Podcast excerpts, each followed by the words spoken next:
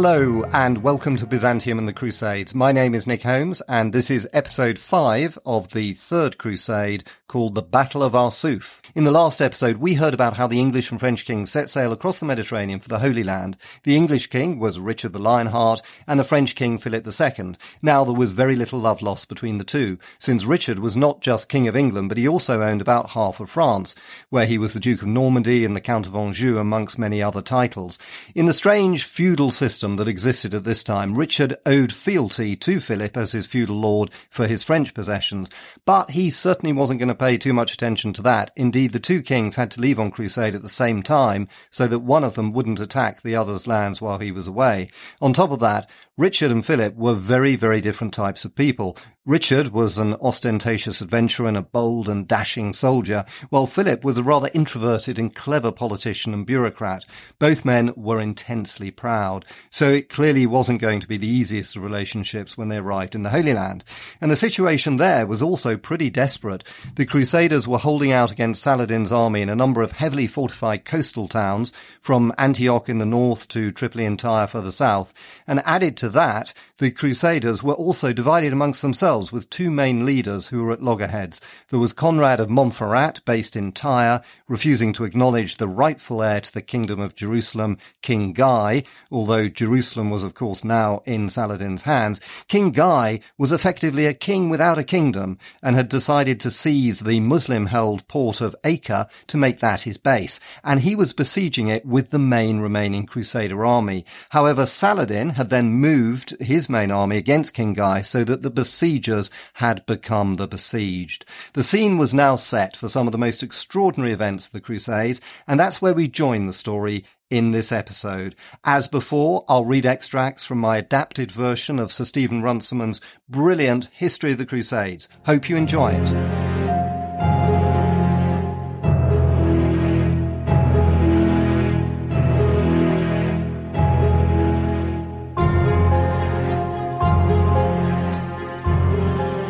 On the 5th of June 1191, the English fleet sailed out from Famagusta in Cyprus for the Syrian coast. King Richard's first sight of the Syrian coast was the castle of Markab. After making the landfall, he turned south past Tortosa, Jabail and Beirut and landed on the evening of the 6th of June near Tyre.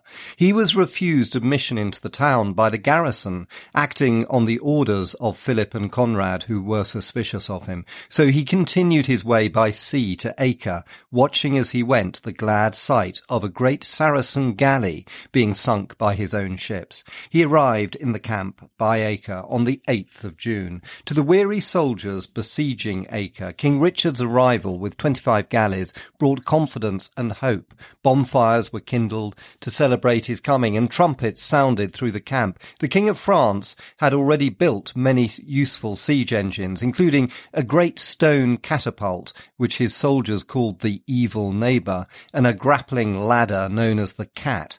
The Duke of Burgundy and the two military orders each had their catapult, and there was one built from the common funds called God's Own Sling. These had been hammering at the walls of Acre with some effect, but a leader was needed to spur the besiegers onto a final effort. The King of France was too cautious for such a role, and the other local and crusader princes were too tired or discredited Richard brought new vigour to it all. Almost as soon as he landed, he sent an envoy with a confidential interpreter, a Moroccan captive whom he trusted, to Saladin's camp to suggest an interview. He was curious to see this celebrated infidel, and he hoped that some peaceful settlement could be made if he could only talk with so chivalrous an enemy. But Saladin replied cautiously that it was not wise for enemy kings to meet until they had signed a truce. He was, however, ready to allow his brother Al-Adil to meet Richard. Three days of respite from fighting was arranged, and it was agreed that the meeting should take place on the plain between the two camps. Suddenly, both the kings of England and France fell ill. It was the sickness that the Franks called Arnaldia, a fever that caused the hair and the nails to fall out. Philip's attack was mild, but Richard was seriously ill for some days. Nevertheless, he directed operations from his sick bed, instructing where the great catapults that he had brought should be placed, and ordering the construction of a great wooden tower like the Matagriffon that he had built at Messina in Sicily. While he was still barely convalescent, he insisted on visiting his soldiers. Meanwhile, Saladin on his side received reinforcements at the end of June. The army of Sinjar arrived on the 25th of June, closely followed by a fresh Egyptian army and the troops of the Lord of Mosul. The lords of Shaizar and of Hama brought companies early in July. In spite of this increase in strength, he was unable to drive the Crusaders from their camp. They had used the lull in the winter when the rain had softened the soil to surround themselves with massive earthworks, ramparts protected by ditches which were easy to defend. Throughout June and early July, the order of battle remained much the same. The Crusader engines kept up their bombardment of the walls of Acre, but if they made a slight breach, and the Crusaders rushed in to try to force it, the Muslim garrison would signal to Saladin, who at once launched an attack on the camp, thus drawing the aggressors away from the walls. There were occasional sea battles. The coming of the English and French fleets had taken the command of the sea away from the Saracens, and it was rare now for Muslim ships to be able to break through with supplies into the harbour.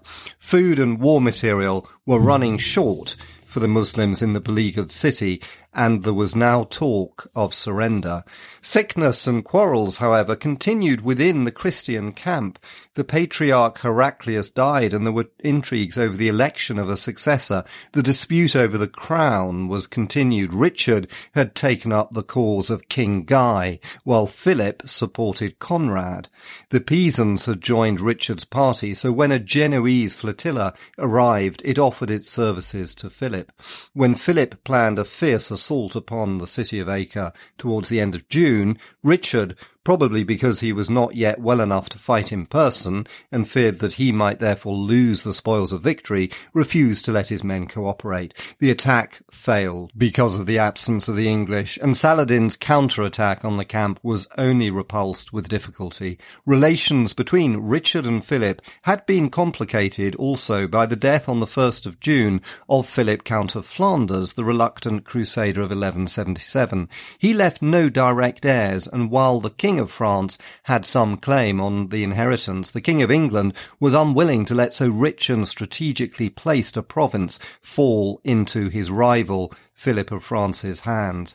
When Philip, citing the terms made at Messina, demanded half of the island of Cyprus from Richard, Richard countered by demanding half of Flanders. Neither side pursued the demand, but each side was left with a grievance. Stay with us. We'll be right back. Join us each week on the Well Beyond Medicine podcast as we explore the 80% of child health impacts that occur outside the doctor's office. Listen and subscribe at nemourswellbeyond.org, where you'll hear pediatric experts, researchers, and policymakers from around the world discussing ways they are revolutionizing children's health. I'm your host, Carol Vassar. Let's go.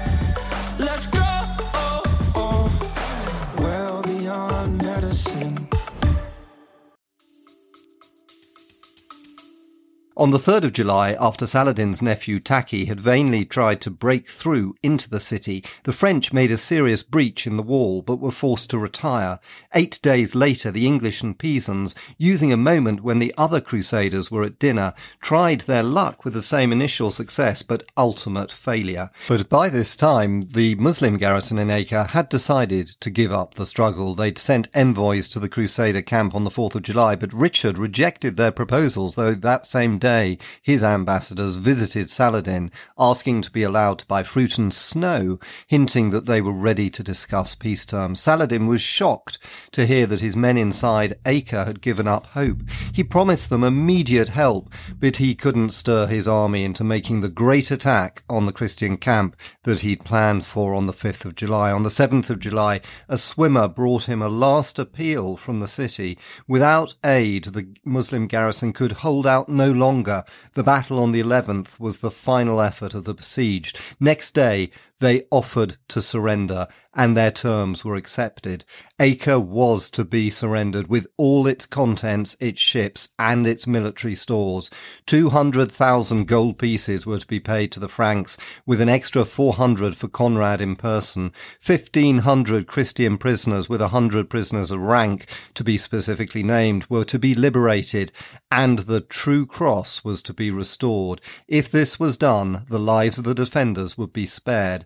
A swimmer left the harbour to tell Saladin what was arranged, for it was for him to implement these clauses. Saladin was horrified as he sat in front of his tent, composing an answer forbidding the garrison to submit to such terms. He saw the Frankish banners being unfurled already on the city towers. It was too late. His officers had made the treaty in his name, and as a man of honour, he abided by it. He moved his camp further from the city now that he could do nothing more to help it, and he steeled himself to receive the ambassadors of the victorious crusaders.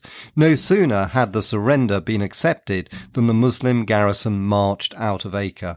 The conquerors were moved to see it pass by into captivity, for they admired its courage and tenacity, worthy of a better cause. When the last Saracen had left, the crusaders moved in, headed by Conrad, whose standard bearer carried his personal standard and the standards of the kings. King Richard took up his residence in the former royal palace near the north wall of the city. King Philip in the former establishment of the Templars on the sea near the tip of the peninsula. Then the Crusaders began to quarrel amongst themselves. The Duke of Austria, as head of the German army, claimed a position equal to the kings of France and England and set up his standard beside Richard's only to see it taken down by the English and hurled into the ditch below. It was an insult that Leopold of Austria never forgave. When he returned home a few days later, it was with hatred for Richard. The Frankish merchants and nobles who had previously held property in Acre asked for their possessions to be returned. They were nearly all of them supporters of Conrad and therefore appealed to King Philip when the visiting crusaders tried to displace them. He insisted that their claims should be honoured. The first task to be done was to clean and reconsecrate all the churches of Acre. When this was done under the direction of the papal legate Adelard of Verona, the princes met together to settle finally the question of the kingship. After some debate, it was agreed that Guy should remain king until his death, when the crown would pass to Conrad and Isabella and their children. In the meantime, Conrad would be Lord of Tyre, Beirut and Sidon, and he and Guy would share the royal revenues. Having secured the future for Conrad, King Philip of France talked of going home. He had suffered from almost continuous illness since he came to the Holy Land. He'd done his Christian duty in helping to reconquer Acre, and he would leave the Duke of Burgundy and the larger portion of the French army behind him. Richard, in vain, pressed for a joint declaration that the two kings would remain for three years in the east. But the most that Philip would promise was that he wouldn't attack Richard's French territories until Richard came home, a promise that was not entirely kept. Then on the 31st of July, he left Acre for Tyre, accompanied by Conrad, who said that he must see to his lands there, but who in reality didn't wish to serve in an army that was to be dominated by King Richard. Three days later, King Philip set sail from Tyre for Brindisi in Italy. Philip's departure was regarded by the English as a cowardly and treacherous desertion, but it seems that his health was genuinely bad, and there were problems at home, such such as the Flanders inheritance for whose solution he was personally responsible. He also suspected that Richard was actually plotting against him and that his life was in danger. A curious story went around that when he was lying very ill, Richard came to see him and told him falsely that his only son Louis was dead, either as a piece of buffoonery or in the sinister hope that the shock would prove too much for him. There were many in the Crusader army ready to sympathize with Philip.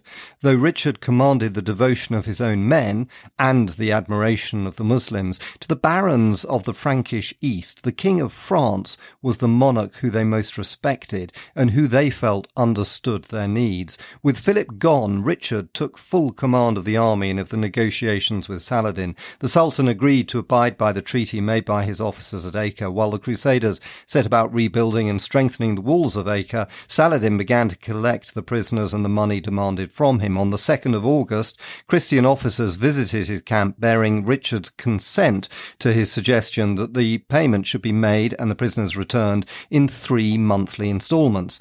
The Muslim prisoners would be liberated after the first instalment had been paid. The visitors were shown the Holy Cross, which Saladin had kept with him and paid it reverence. On the 11th of August, the first instalment of men in money was sent down to the Christian camp, and Richard's ambassadors returned to say that the figures were correct, except that the prisoners of rank specifically named had not all been handed over. For that reason, they wouldn't free the Sultan's soldiers captured at Acre. Saladin requested them to accept the instalment with hostages for the missing lords, but the ambassadors rejected this. They demanded the instalment and only offered to give a pledge about the Saracen prisoners. Saladin, distrusting their word, refused to give anything unless his men were released.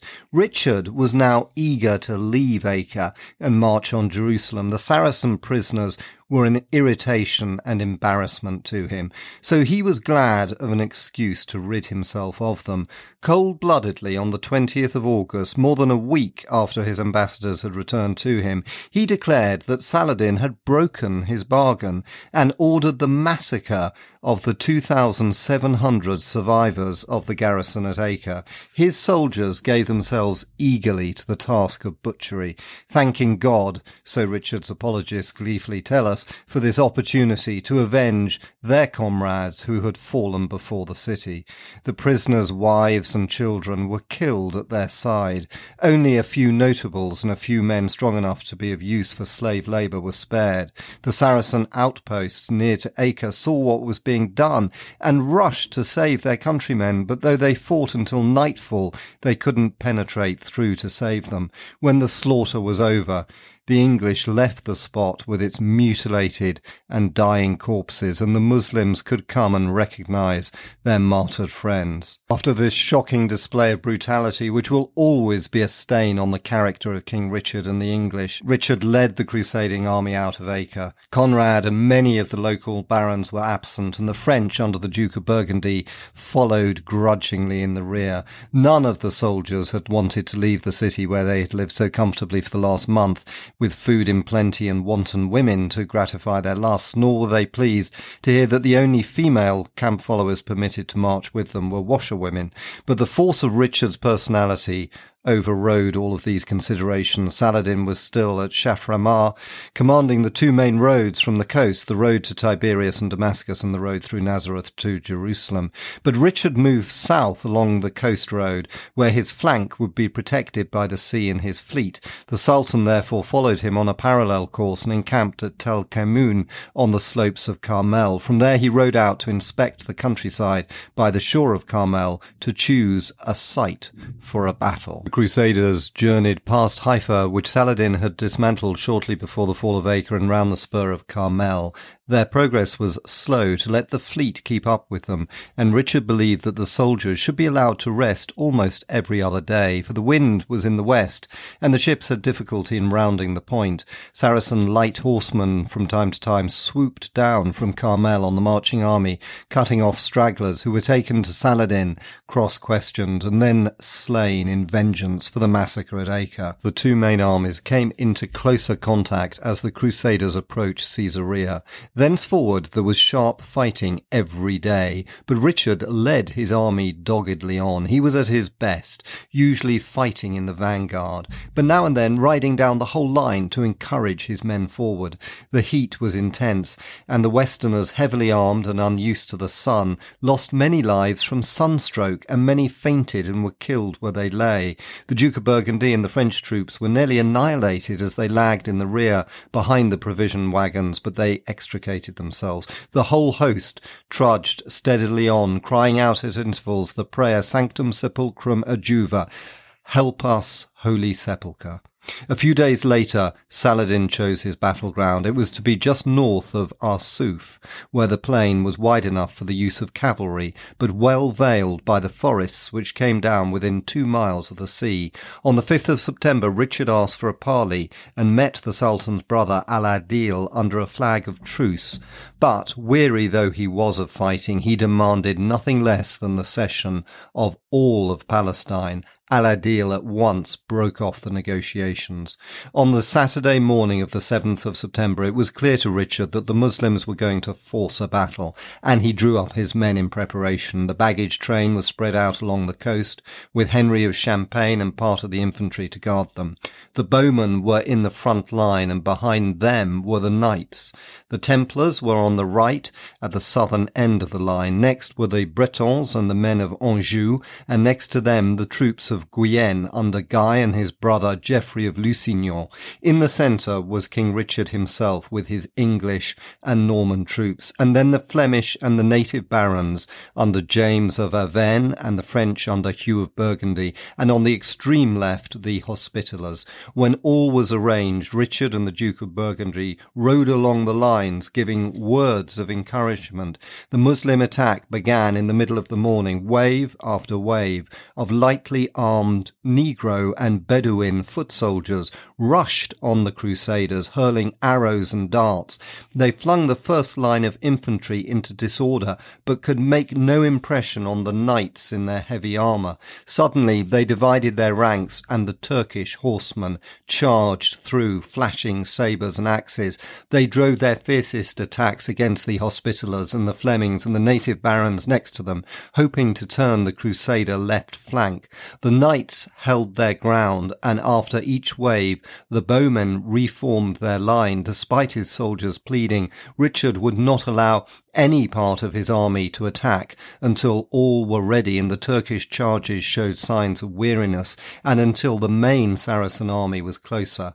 Several times the Grand Master of the hospital sent to beg him to give the signal to attack, but Richard still ordered patience until two of the knights, the Marshal of the Order and Baldwin Carew, took matters into their own hands and rode out into the enemy, and all their comrades galloped after them. At the first sight of the charge, the knights all down the line spurred their horses on. There was confusion at first, for the bowmen were unprepared and were in the way. King Richard himself rode into the midst of the turmoil to restore order and took command of the onslaught. Saladin's secretary watching from a nearby hill, gasped at the splendour of the spectacle as the Crusader cavalry thundered towards him. It was too much for the Muslim soldiers. They broke their ranks and fled. Saladin rallied them in time to defend his camp and even to lead another charge against the enemy, but it was in vain. By evening, the Crusaders were in command of the field and they were continuing their southward march.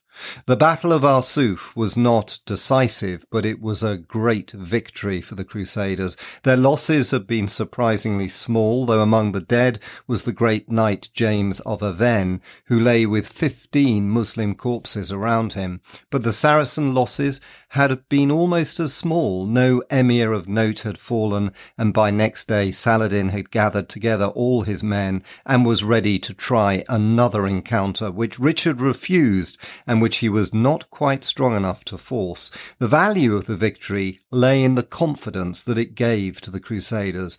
It was the first great open battle since Hattin, and it showed that Saladin could be defeated. Coming so soon after the capture of Acre, it seemed to indicate that the tide had turned and that Jerusalem itself could be liberated once more. Richard's reputation was at its height. The victorious charge had, it is true, been launched against his orders, but only a few minutes before he was ready, and his patient restraint beforehand, and his direction of the charge when it came, had shown superb generalship. Richard the Lionheart had shown that he was the best soldier to have fought in the Holy Land since the Norman Bohemond had won so many victories a hundred years before in the First Crusade. The question now was could he recapture Jerusalem itself?